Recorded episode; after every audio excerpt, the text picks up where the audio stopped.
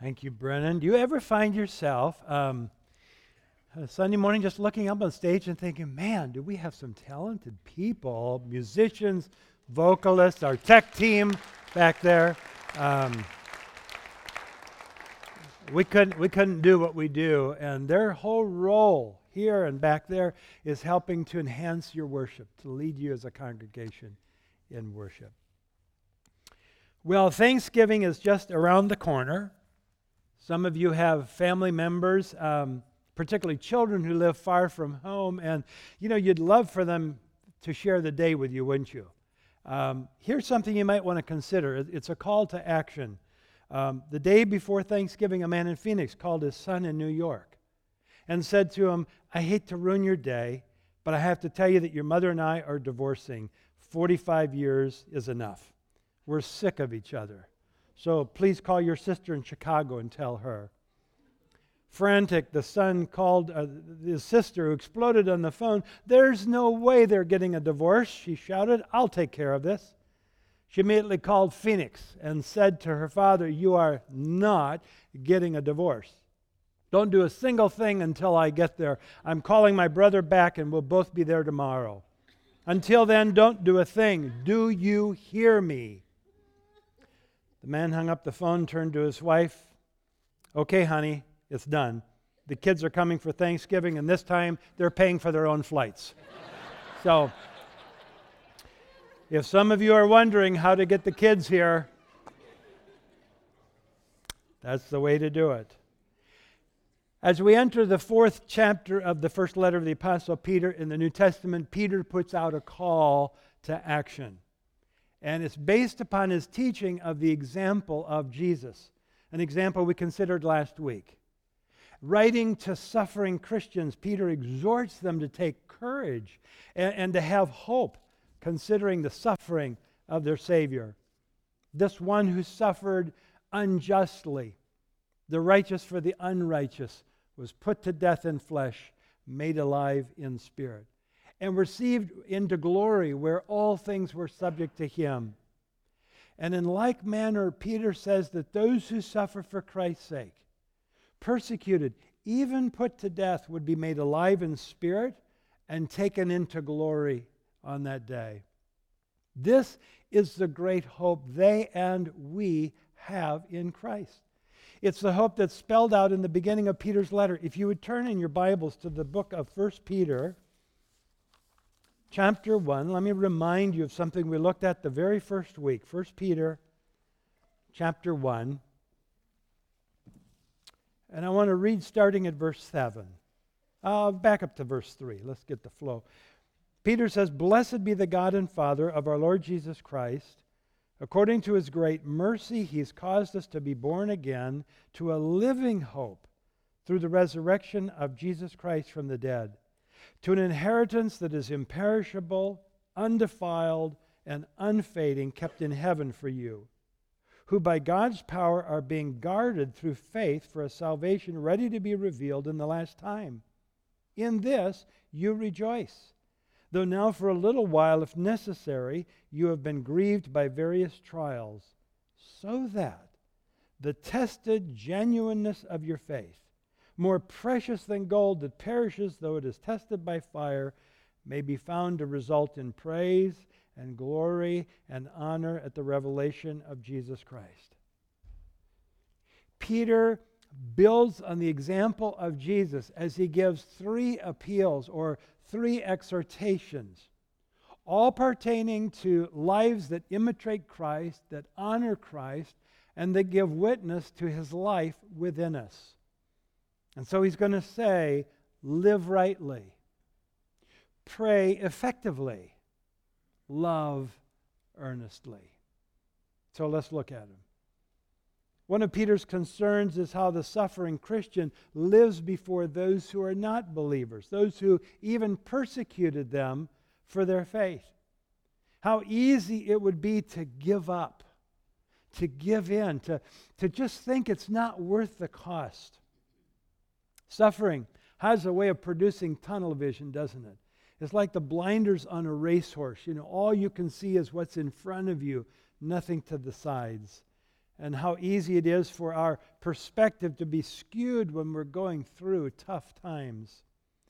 But Peter exhorts us to take our eyes off our circumstances and, and, put them on Christ, who was an example of submitting to his Father's will, even in suffering, holding on to the hope of God's promise of glory.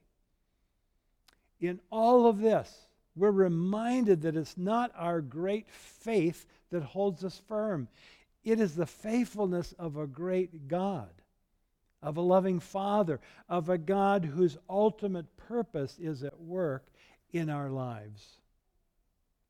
Many years ago, a captain of an English ship sailing near Turkey was caught in a storm.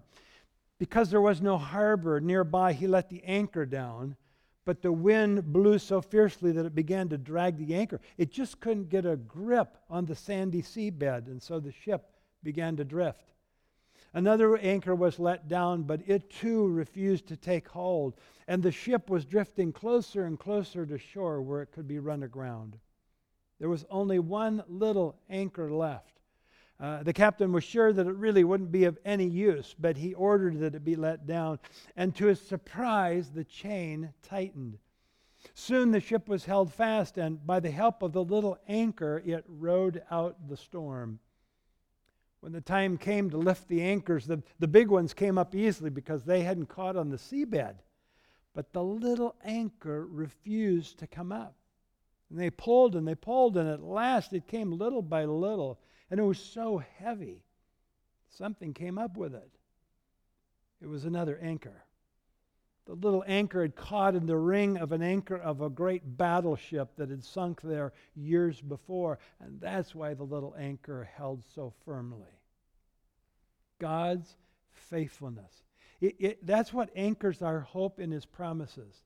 It isn't the size of our faith, it's the size of our God that we hold fast to these promises of hope. This is the God to whom Jesus entrusted his life. And that's why in chapter 2 that we looked at a while ago, Peter says this Christ also suffered for you, leaving you an example, so that you might follow in his steps. He committed no sin, neither was deceit found in his mouth. When he was reviled, he did not revile in return. When he suffered, he did not threaten. But here's the key but kept entrusting himself to him who judges righteously. He himself bore our sins in his body on the tree that we may die to sin and live to righteousness. So, how are we to respond to the example of Jesus? We're to imitate him. We're to live rightly as he lived rightly. Look at Peter's exhortation. Go to 1 Peter chapter 4. I'm going to start reading at verse 1.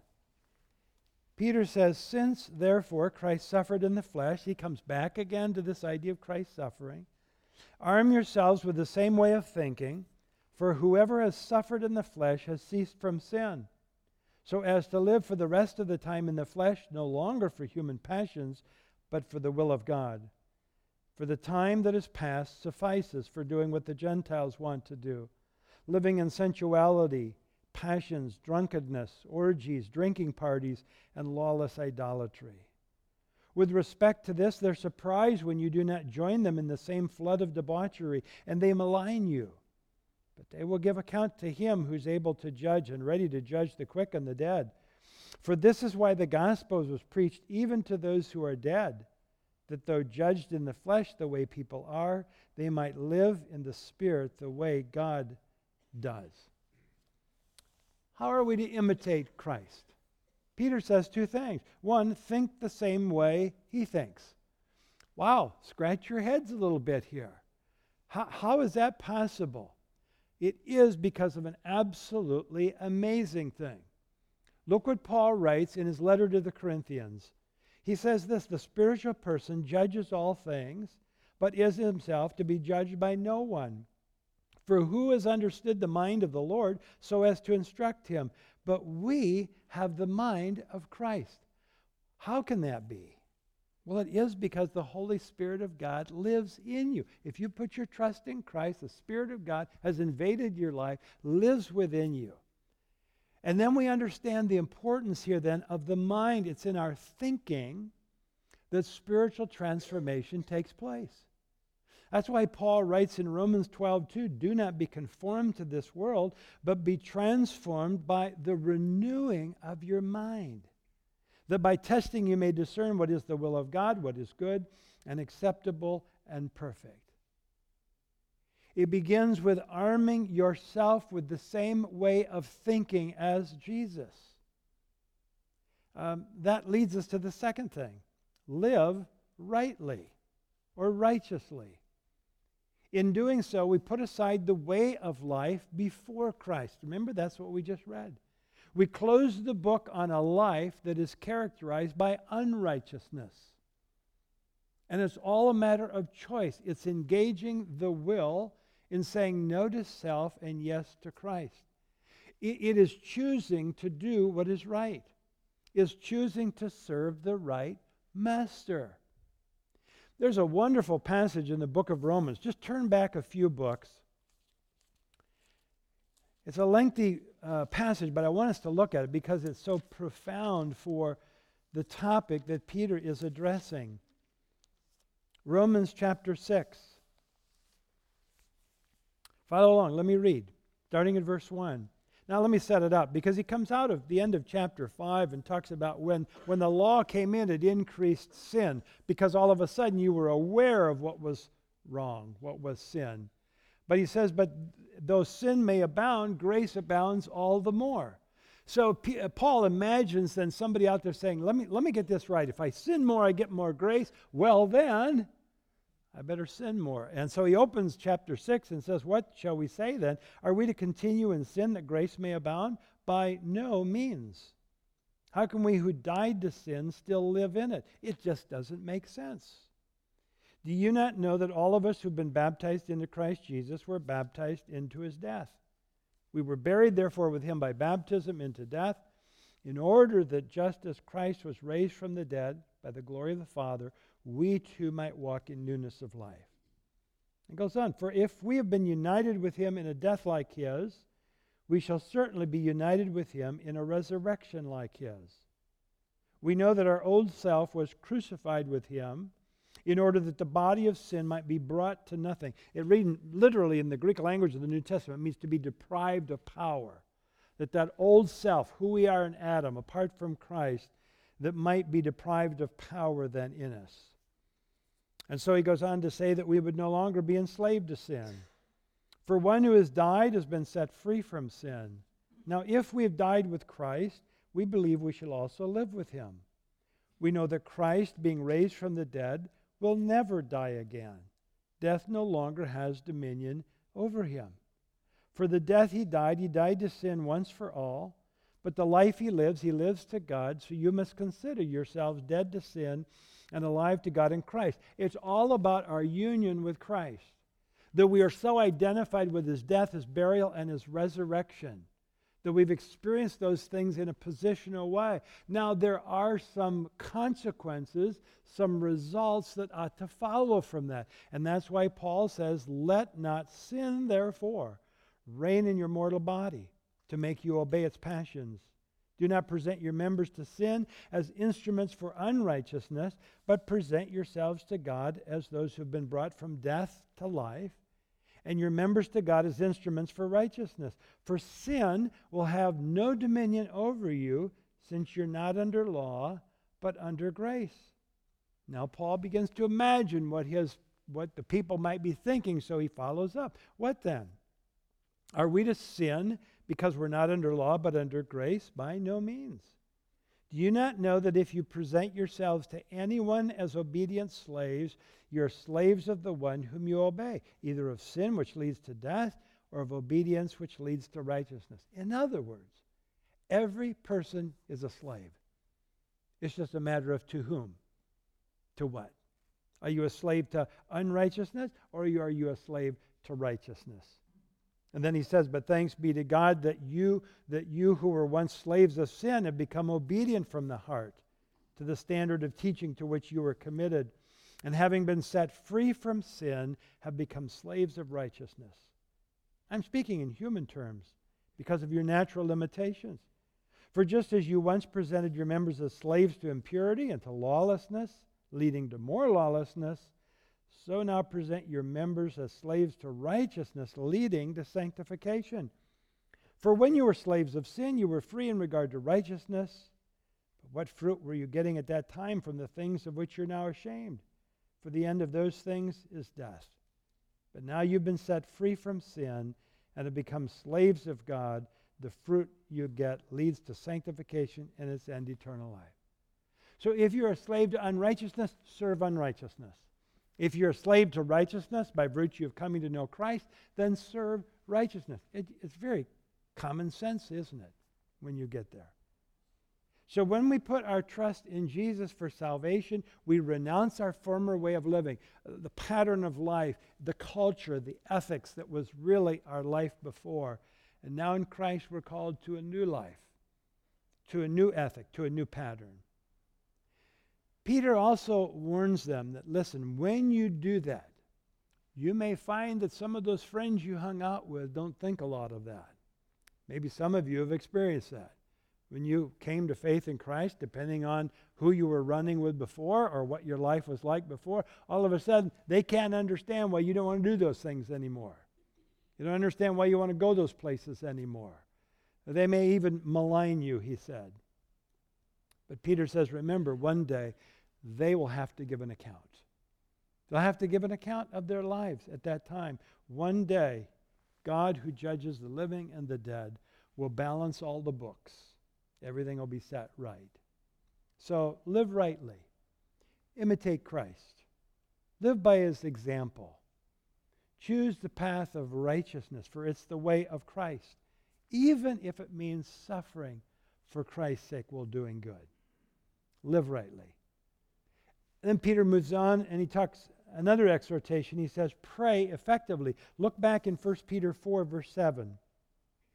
Peter says, The end of all things is at hand. Now, a lot of scholars interpret that different ways it could mean that the idea that the end of the world is coming. And remember, I think when you read the New Testament, you get a sense that a lot of the, the New Testament apostles believed that Jesus was going to return even in their lifetime. So he might be referring to that. Others believe that he might be, referring to our physical lives. Listen, the end is at hand. Every one of us is going to die. Last time I checked, 100%. And so, with that in mind, with all of that that's coming, the end of things at hand. Therefore, be self controlled, sober minded. Isn't this interesting? For the sake of your prayers. For the sake of your prayers. Peter says that there are two things that will ensure that your prayers are effective. The first thing he says is be self controlled. This word in the language of the New Testament means to be steady in mind. Uh, it also means to preserve your sanity. The New Testament scholar William Barclay writes The great characteristic of sanity is that it sees things in their proper proportions. It sees what things are important and what things are not important. It's not swept away by sudden and capricious and transitory enthusiasms. It is prone neither to unbalanced fanaticism nor to unrealizing indifference. It is only when we see the affairs and the activities of earth in the light of eternity that we see them in their proper proportions and their proper importances. It is when God is given his proper place that all things take their proper places. Do you remember how the Apostle Paul identifies self control as a part of the fruit of the Spirit? When he writes to Titus in his letter, he exhorts us to live self controlled, upright, godly lives in the present age, waiting for our blessed hope the appearing of the glory of our great God and Savior, Jesus Christ. The writer of the book of Proverbs um, speaks about someone without self control. He says, A man without self control is like a city broken into and left without walls. Admiral Phipps was commander of the British fleet in 1750. I love reading history. I'm reading a trilogy right now on the Revolutionary War. It's just, just, just amazing to see all of that was going on at that time. But, but um, Phipps was there 1750 when the British and the French were fighting in Canada. Uh, the admiral was commanded to anchor outside Quebec. And he was given orders to wait for the British forces to arrive. And, and when they did arrive, then he was to support them when they attacked the city. Uh, Phipps' navy arrived early. And as the admiral waited, he became annoyed by the statues of the saints that adorned the towers of a nearby cathedral. So, he ordered his men to shoot at them with the ship's cannons. No one knows how many rounds were fired or how many statues were destroyed. But when the land forces arrived and the signal was given to attack, the admiral was of no help. He'd used up all his ammunition shooting at the saints. The folly of a lack of self control. And of course, we can see it on a personal level as well. There's a second thing that Peter says will make your prayers effective, and that is be sober minded. Uh, Peter used the same term back in chapter 1, verse 13, when he wrote, Therefore, having girded your minds for action and being sober minded, set your hope fully on the grace that will be brought to you at the revelation of Jesus Christ. That word sober minded means to be calm, it means to be collected in spirit, it means to be temperate, dispassionate, circumspect. Uh, it speaks of the state of mind in which a person is self controlled. In fact, the same root word is for both of those things self controlled and sober minded. It's the ability to see things without distortion, distortion caused by worry or fear or whatever. But this sanity of mind, this calm and this circumspect mindset, leads to effective praying. When God is, is in his proper place, and everything else begins to get ordered around that proper place, then the mind is set to effectively engage God in prayer. And that's where we recognize how important prayer is and what a need that we have for prayer. I ran across this quote from um, John Piper this week. It's, it's, it's humorous, but probably true and sad.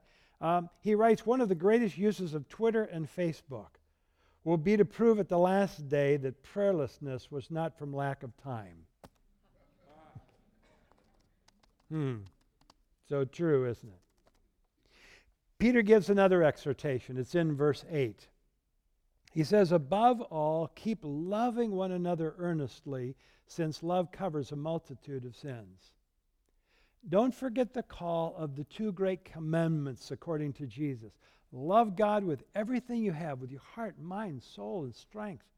And then go out and love your neighbor as yourself. That love with which we are to love others is the same kind of love with which we are loved by God. It's a, it's a selfless, sacrificial love. It's a love which, which is concerned about the interests of others and what's best for them. It's really easy, and I have to admit, very understandable to get all focused upon and wrapped up in ourselves when we're going through tough times, right? Don't we? We, we tend to circle the wagons, and it's understandable. Yes, again, back to the blinders on the racehorse. But God calls us to always be outward focused. It doesn't mean we don't think of our own situation, it's just that we don't think only of our situation. Peter says, Love earnestly. Uh, some of your translations, it may say fervently. It literally means stretched out. Kenneth Wuest, in his word studies of the Greek New Testament, says the idea is that of a love that is extended to reach the one loved. It is the act of one who, instead of living a self centered life, gives of himself to others. This agape love, God's love, is able to be commanded because it isn't primarily an emotion. It is a choice. It is an act of the will that I will act toward others in a loving way. So Peter goes on to say, listen, let me, let me tell you two things or two ways in which you might love others. One is to show hospitality. Look at verse 9. Peter says, Show hospitality to one another without grumbling. Now, this was something very important and very practical in Peter's day. Hospitality in first century Middle East life was a cultural obligation, it was a cultural responsibility. And we know that Peter experienced it frequently. uh, and firsthand as a disciple of Jesus as he moved around the countryside. He experienced it when Jesus sent out the 12 to preach about the kingdom of God and, and was able to, and said to go into homes where they showed hospitality and accepted you there. Remember, no holiday inns, no Marriotts in the first century. People traveled from place to place, especially those in itinerant ministries in the decades after Jesus' ministry. And so they depended upon the generosity and the hospitality of others to provide a place to stay, to provide a meal to eat. Now, we can't quite relate to that particular situation in our day, can we? And so let's broaden it just a little bit. Uh, for the sake of application, I think it would include opening your home to others. Maybe someone who's in a particular time of need. Maybe it's somebody who needs the, the encouragement of fellowship together. Maybe it's someone whose family is not here, but you can be family to them for a moment. Um, maybe somebody is going through a very difficult time and needs a, a cup of tea, a cup of coffee in your home. Uh, I think this exhortation fits well with our emphasis on neighboring of reaching out to know our neighbors, to, to meet our neighbors, to greet our neighbors by, by name. Well, Peter gives another way that we might express love towards others, especially believers, and that's to serve them. Look at verse 9. Show hospitality to one another without grumbling. As each has received a gift, use it to serve one another as God, good stewards of God's varied grace. Whoever speaks as one who speaks oracles of God. Whoever serves as one who serves by the strength that God supplies, in order that in everything God may be glorified through Jesus Christ. To him belong glory and dominion forever and ever. Amen. Peter's intent here is not to give a complete list of spiritual gifts. Paul does that in many of his writings when we put it together. Um, but Peter seems to focus on these two categories of serving uh, to make his point. One is preaching or proclaiming the Word of God, and the other is the practical serving gifts. And so we see in what Peter's saying is that the purpose of these gifts and the use of these gifts is to serve the body, is to serve believers that are a part of this thing called the church. They're for the benefit of all of those that are in the church together. So they're to build up, they're to edify, uh, they are to inspire, they're to instruct. And Peter says, listen, the result of doing that is that it brings glory to God through Jesus Christ. Listen, the exercise of spiritual gifts is never intended to shine the light upon the one exercising the gift. If you see that, you know it's not being exercised the way that God intends.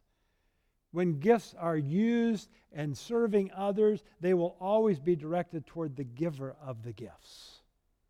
They will always bring glory to God and point to Jesus. That's, that's the way we tell whether the exercise of gifts is along the biblical lines or not.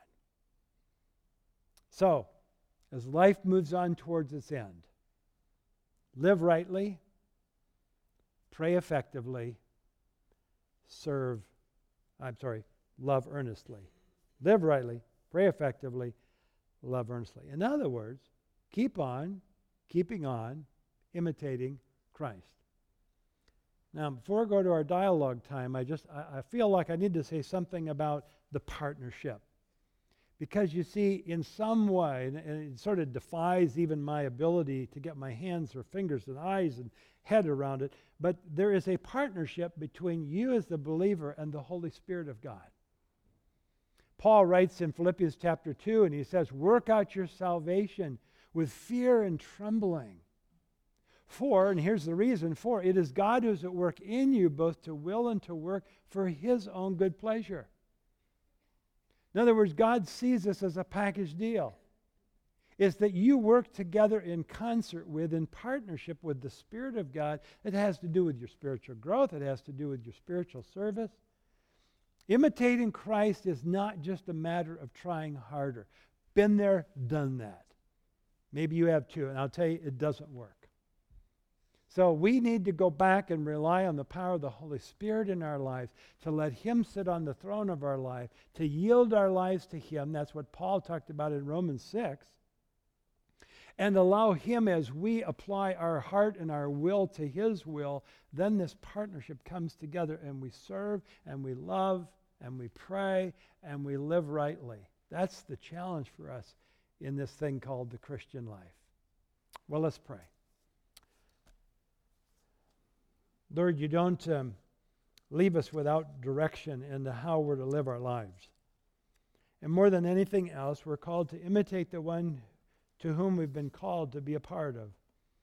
And we thank you that the Spirit of God takes up residence within us when we trust in Christ. And then He lives His life through us as we apply our lives to obedience, to holiness, to righteousness. So thank you, Father, that you have shown us how we're to live. We thank you for sending your Son who lived his life that we might observe it, that we might know it. Thank you for the scriptures that show us his life. May we apply ourselves to that such that our lives bring honor and glory to you through Christ our Lord. And in his name I pray. Amen.